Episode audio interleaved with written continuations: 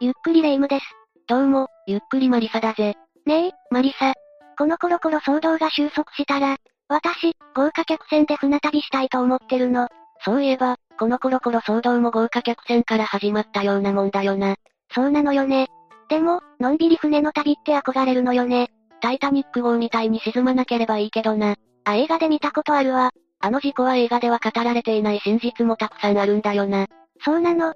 教えて、教えて。それじゃあ、今回はタイタニック号沈没事件について紹介していくとするか。それでは、ゆっくりしていってね。タイタニックは、イギリスのホワイトスターライン社が、北大西洋航路用に計画し、造船家のアレクサンダー・カーライルとトーマス・アンドリューズによって設計され、北アイルランドのベルファストにある、ハーランドウルフ造船所で建造された豪華客船だぜ。完成までには、時間がかかったの？飛行が1909年3月31日で、浸水したのが1911年5月31日、竣工は1912年3月31日だから、丸3年は費やしているな。大きさはどれくらいあったの？総トン数4万、6328トン、全長269.1メートル、全幅28.2メートル、高さ53メートルだぜ。す、すごい大きさよね。ちなみに速力は、23ノット、時速に換算すると 42.6km ってところだな。何人くらい乗れるの？旅客定員は、1等旅客833人、2等旅客614人、3等旅客1006人、そして乗組員は899人だな。乗客もすごい数だけど、スタッフもそんなに乗っているのね。タイタニック号はホワイトスターライン社が保有する、3隻のオリンピック級客船の2番船で、姉妹船にオリンピックとブリタニックがあったんだ。3隻保有していたわけね。処女公開は1912年4月10日、事故はその4日後4月14日深夜、北大西洋上で氷山に接触、翌日未明にかけて沈没したんだ。処女公開でいきなり沈没しちゃったのね。犠牲者数は乗員乗客合わせて1513人であり、戦時中に沈没した船舶を除くと20世紀最大の海難事故であったんだ。そ、そんなに亡くなったのね。助かった人もいたのよね生還者数は710人だったぜ。タイタニックとその事故は、しばしば映画化されるなどして、世界的にその名を知られているよな。レオナルド・ディカプリオ主演のタイタニックは1997年の作品だから、もう四半世紀も前の映画になるわね。実は、タイタニックには当時としては高度な安全対策が施されていたんだ。そうなのね。船底は二重になっていて、船体も水面の上までの高さがある防水隔壁で16の区画に区分され、そのうちの2区画に浸水しても沈没しない構造になっていたぜ。でも沈んじゃったのよね。隔壁は、G デッキより上の壁は手動であったけど、仮想デッキのものはブリッジからの遠隔操作で即時閉鎖できたんだ。でも沈んじゃったのよね。各区画にも手動スイッチが設置され、15センチ以上の浸水で自動閉鎖される機能も備わっていたぜ。でも沈んじゃったのよね。ええー、レイムうるさいぞ。とにかくタイタニックは不沈船として検伝されて、21世紀の技術水準から見ても、この船は極めて安全な船であると言われていたんだよ。じゃあなんで沈没しちゃったのよ？1912年4月10日に、タイタニックはエドワード・ジョン・スミス船長の指揮のもと、イギリス・サウサンプトン港の専用不当オーシャンドックから、ニューヨーク行きの処女航海に出発したんだ。ニューヨーク行きだったのね。なんかおしゃれよね。乗客乗員は合わせて2200人以上で、一等特別室の公開費用は、6日間で4350ドルだったと伝えられているぜ。え、それって今の貨幣価値だといくらくらいなの？ざっと500万円以上だろうな。さ、さすが豪華客船ね。たった6日間で500万円なのね。サウサンプトン港の出港後、タイタニックのスクリューから発生した水流に近くを航行していた。客船ニューヨークが引き寄せられたけど、衝突は間一髪で回避され、予定通りフランスのシェルブールとアイルランドのクイーンズタウンに寄港し、アメリカのニューヨークに向かったんだ。なんか、最初から危なっかしい感じよね。実はサウサンプトン港出港の直前に人事異動があり、双眼鏡をキャビンにしまったことを申し送りせずに下船したため、双眼鏡が所在不明になり、海上の監視を肉眼で行うことになってしまったんだよ。え、何その初歩的なミスは ?4 月14日は午前中から当該海域を航行していた船舶艦で、流氷群についての情報が無線通知されていたんだ。情報交換していたわけね。その日、タイタニックも6通の無線通信を受信していたけど、この季節の北大西洋の航海においてはよくある現象だと見過ごされてしまい、クルー間の情報共有も徹底されなかったんだ。は？何その雑な仕事は。さらに渾身が発生し、衝突の40分前に近隣を航行する、リーランド社の貨物船カリフォルニアンから受けた警告も雑音とみなされてしまった。なんか嫌な予感しかしないわね。タイタニックの通信士たちは、前日の無線機故障のために、山積していた旅客電報の発信業務に暴殺されていたんだ。電報なんてどうでもいいわよ。スミス船長は氷山の危険性を認識していて、航路を通常より少なくとも18キロ南寄りに変更していたぜ。船長さんだけは、まともなのかな？4月14日23時40分、タイタニックが北大西洋のニューファンドランド沖に差し掛かった時、見張りが450メートル前方に高さ20メートル弱の氷山を肉眼で捕捉した。え、それってもう直前じゃないの？この海域は暖流と寒流がぶつかる境界面に位置するため、国際的にも海霧が発生しやすい海域として知られていて、当局見張り員の証言によれば、その時も海面にはもやが漂っていたらしい。また、双眼鏡なしでは月のない星月夜の静まり返った海の、氷山の縁に立つ白波を見分けることも容易でなく、発見した時にはすでに手遅れだったんだ。双眼鏡が致命的だったの？いや、双眼鏡は遠くにあるものを大きく見る道具であって、暗いところを明るく見る道具ではないため、あったとしても闇夜では役に立たなかったとする見解もあるな。それにしたって、氷山は全体の10%程度しか水上に姿を現さないため、水面下で衝突する危険性があったんだ。つまり、氷山の一角ってことよね。見張りの乗務員は、直ちに鐘を3回鳴らし、ブリッジへの電話を掴んだ。どうなったの？乗組員たちは急遽様々な回避する手立てを施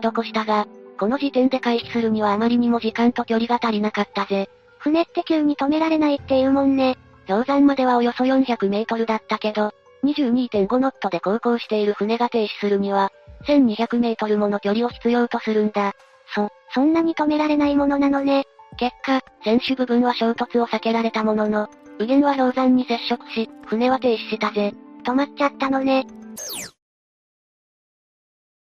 受けた衝撃はブリッジでは小さく、回避できたかあるいは被害が少ないと思われたんだ。へえ意外ね。船と氷山との接触は10秒間ほどで、船体の波高は数インチ、総面積も1平方メートル程度であったことが、後の海底探査によって判明しているぜ。じゃあ、なんで沈没しちゃったのよ？だけど、右舷選手のおよそ90メートルにわたって、断続的に生じた損傷は選手の極角にも達して、浸水は防水隔壁の上限を超えて、隔壁を乗り越えた海水が、次々と防水区画から溢れたことで船首から船尾へと浸水が拡大していったんだ。不沈船じゃないの？また、損傷は第6区画内にある第5管室にも達していたが、被害は右舷選手側石炭湖への浸水のみであり、一時はポンプによる排水も成功したかに見えた。それで、どうなったの？しかし、1時10分頃に突如第5区画側から、水が流れ込んできたため排水作業は放棄された。これは事故前に発生していた船内火災の影響とも、水密隔壁に比べて強度が劣る石炭湖壁の損壊によって、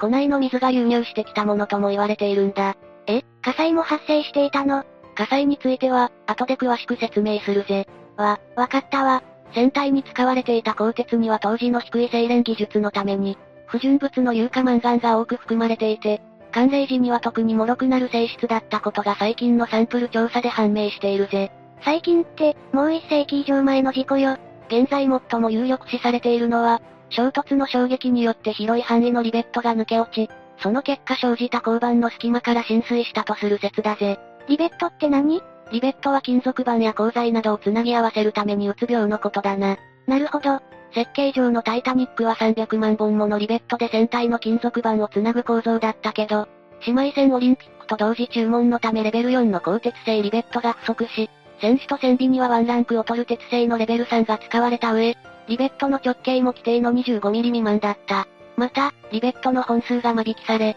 熟練工の不足のために不完全な打たれ方をしたものも少なくなかったそうだ。な、何それ手抜き工事みたいなもんじゃないの？2005年の海底探査で剥離した船底が発見されたことで、衝突の際にタイタニックは水面下に広がる氷山の突起に乗り上げる形で、船底にも損傷を受け、沈没時に船体が折れる原因になったとする説も生まれているぜ。100年経ってから解明された真実もあるのね。スミス船長は海水の排水を試みようとしたが、ごくわずかな時間稼ぎにとどまった。そりゃそうね。日付が変わった4月15日0時15分、マルコーニ社規定の遭難信号 CQD を発信し、周辺の船舶に救助を求めたんだ。避難信号を出すの遅くないしかし、現場からわずか約18キロから30キロほどの距離に、停泊していたカリフォルニアンは、たった一人の通信士が就寝中で無線を受信できなかったんだ。それって仕方ないことなの？事故後の査問委員会にて同船船長のロード船長は、もし事故を知っていたら、最大船速13.5ノットにて2時間程度でたどり着けただろうと述べるとともに、同日0時頃に発光弾を放つ船が4マイル先を通過しているのを、船長並びに複数の船員が目撃したが、発光信号を送っても無視されたと述べているな。まあ、後からなら、どうとでも言えるわね。マウントテンプルも遭難信号を受けて救助に向かったが、タイタニックから20キロ未満の距離の海域に到着した後に、船長のヘンリー・ムアが氷山を恐れるあまり消灯して停船し、雲隠れしてしまったんだ。この船は見捨てたと。他にも様々な船が遭難信号を傍受していたけど、いずれもタイタニックから遠く離れた場所を航行しており、すぐには救助に向かえない状況だったんだ。不運は重なるものなのよね。結局、約107キロ離れた地点にいた客船カルパチアが応答し、ボイラー破損のリスクを負いながら、通常14ノットのところを17ノットで救助に向かったが、船足の鈍いカルパチアが現場に到着したのは、沈没から2時間40分後の午前4時だったそうだ。勇敢な船長もいたのね。こうしてタイタニックは、なすすべもなく沈没した。その際、乗客の何名かはタイタニックの船体が折れる音を聞いたと証言しているぜ。まさに悪夢よね。沈没が差し迫ったタイタニックでは、左舷はライトラー2等航海士が、右舷はマードック自責1等航海士が救命ボートへの異常を指揮し、ライトラーは1等先客の女性と子供を優先することを遵守したが、マードックは比較的男性にも寛大な対応をしたんだ。対応はまちまちだったのね。しかし、当時のイギリス商務省の規定はタイタニックに比べて、はるかに乗客の少ない1万トン級船舶が主流だった頃に作成されたものだったため、定員分の救命ボートを備える義務がなく、元より短時間で沈没するような事態を想定していなかったこともあり、1178人分のボートしか用意されていなかったんだ。な、なんですって。しかも、事前に行われたテストで、定員65人のボートに70人を乗せて十分な成果を得ていたが、周知されていなかったために、降ろされたボートには乗員が定員の半数にも満たないものもあり、結果として1500人もの乗員乗客が船に取り残される状況となってしまった。不沈船という言葉にあぐらをかいていたとしか思えないわね。浸水の影響でタイタニックの船首は壊没していき、反対に船尾が海面から高く持ち上がっていった。その結果、設計時の想定をはるかに超える負荷が船体にかかり、衝突から2時間40分後の2時20分、轟音とともに船体は2つに折れてしまった。巨大な豪華客船が2つに折れるなんて、とても信じられないわ。検証によれば、折れた箇所は構造上比較的弱かった後部大階段付近であり、引きちぎられるように折れたそうだぜ。無残な折れ方だったのね。デッキが多い客船は、沈没の際、早期に転覆するのが常であり、タイタニックのように最後まで転覆せず、船尾が空中高く持ち上がり、その負荷により船体が折れる事例は極めて珍しいんだ。そうなのね。二つに折れたタイタニックは、船首側がまず沈没し、残った船尾側はやや遅れて沈んでいった。先に前の方が沈んだんだ。混乱の中で、クルーが救命ボートの転覆を恐れたため、救助に向かったボートはわずか一艘だったんだ。たった一艘。このボートはハロルド・ロー後藤航海士が艇長を務めていたが、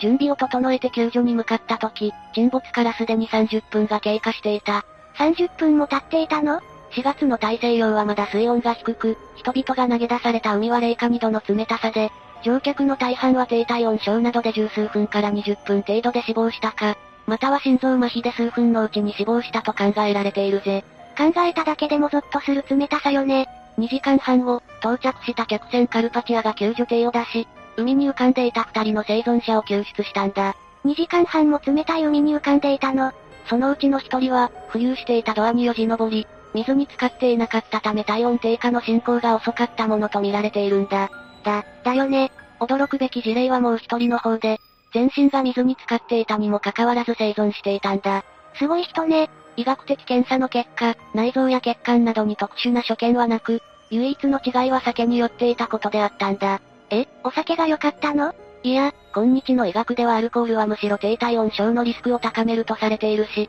救助された後に亡くなった犠牲者の中にも、同じように寄っていてアルコール血中濃度の高いものがいたぜ。そりゃそうよ。アルコールがいいわけないわよね。この生存者は、平均して20分程度で死亡した遭難者の中で、2時間も生存した稀有な例だな。ちなみに彼はパン職人だったぜ。パン職人は関係ないと思うんだけど。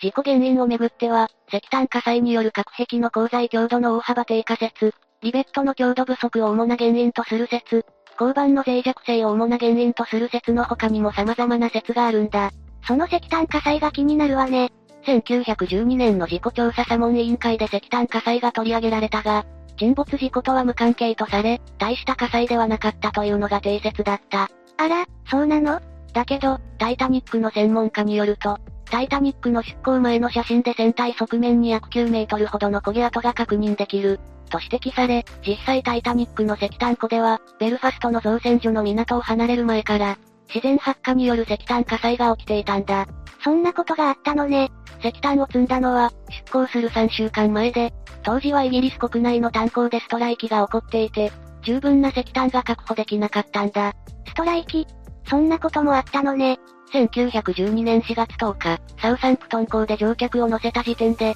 火災は消火できておらず、その結果、加熱された部分の鋼材の強度は、最大で75%低下し、船体の構造の一部がすでに脆くなっていたことが、沈没の主な原因で、4月14日深夜の氷山との衝突は、沈没のトリガーになったに過ぎないと主張し、2010年代後半には注目される有力説となったぜ。100年も経ってから解明された真実ね。石炭火災の専門家によると、自然発火した石炭は、石炭の中心部の温度が徐々に上昇し、摂氏500から1000度になる。匂いなどで気がついた時には、すでに手遅れで、石炭倉庫は核壁と接しているため、船体の強度に影響する。今更だけど、昔の船って、石炭が燃料だったのね。石炭火災を消火するにはボイラーにくべて燃やすしかなく、加えて横断にギリギリの石炭しか確保できなかったため、一度スピードを落とすと燃料切れの危険があったんだ。それって船会社側の都合よね。実は当時ホワイトスターライン社は赤字を抱えていて、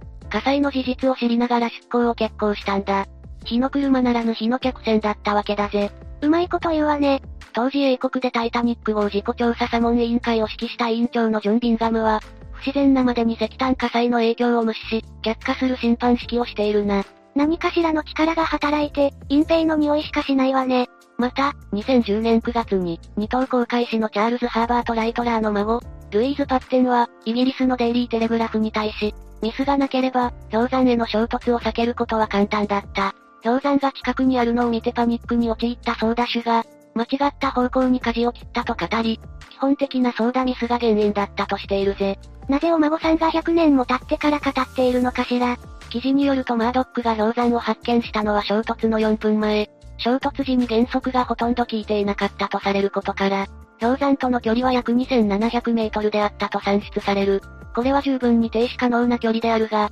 マードックはソーダのみで回避できると判断し、ロバート・ヒッチェンズソーダ種に、回避ソーダの号令をかけたんだ。氷山が直前だったという証言は、嘘だったということねソーダ種は、パニックに陥っていたため、ソーダを誤ってしまったんだ。それと、先に話したように、石炭の量もギリギリだったから、ここで止まるとさらに再スタートするのに、石炭をくべなければならないという事情もあったんだ。これも船側の、しょうもない事情よね。呆れるわね。海運会社の経営状況、石炭火災、リベット、双眼鏡、無線の故障、ソーダミス、救命ボートの数などなど、様々な要因が重なり、タイタニック号は沈没し、1500名以上の死者を出す大惨事になったわけだな。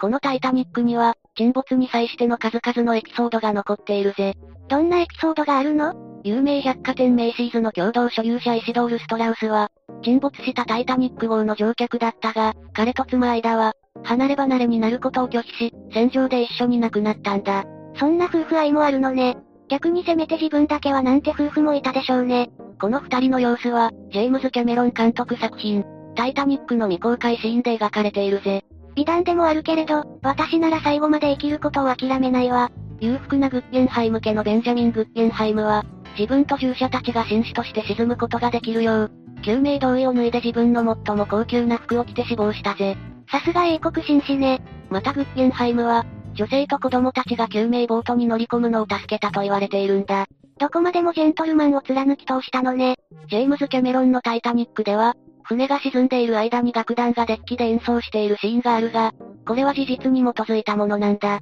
そんなシーンもあったのね。実際の楽団は、船が氷山に衝突し、乗客が救命ボートに乗り込むパニックの最中でも2時間以上演奏を続けていたぜ。す、すごいプロ根性ね。この時、普段はファーストクラスのラウンジでしか演奏しない、アップビートのラグタイムとワルツを演奏していたと言われているんだ。救助の時、少しでも恐怖心を和らげようとしたのね。ファーストクラスの乗客だったアン・エリザベス・アイシャムは、沈没が始まった時すでに救命ボートに乗っていたが、愛犬を連れてくるために船に戻ったんだ。え、嘘でしょそして愛犬と共に海の中で死亡してしまった。そこまで可愛がっていたのね。後にアイシャムは、愛犬を腕に抱きしめて投資しているのが発見されたぜ。泣ける話ね。他にも数えきれないほどのエピソードが、タイタニックには眠っているんだけど、あまりにも多すぎて、また別の機会に披露するぜ。うん。期待してるわね。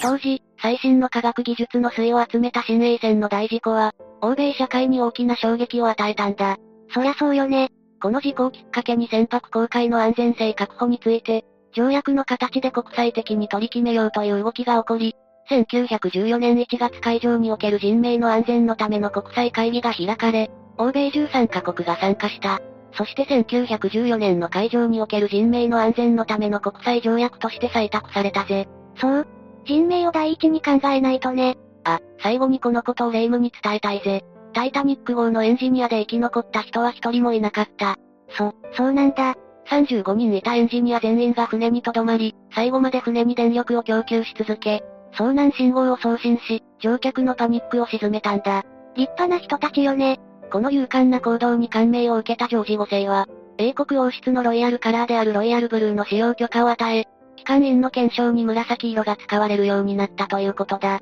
なんか最後に救われた思いだわ。というわけで今回はタイタニック号沈没事件について紹介したぜ。それでは、次回もゆっくりしていってね。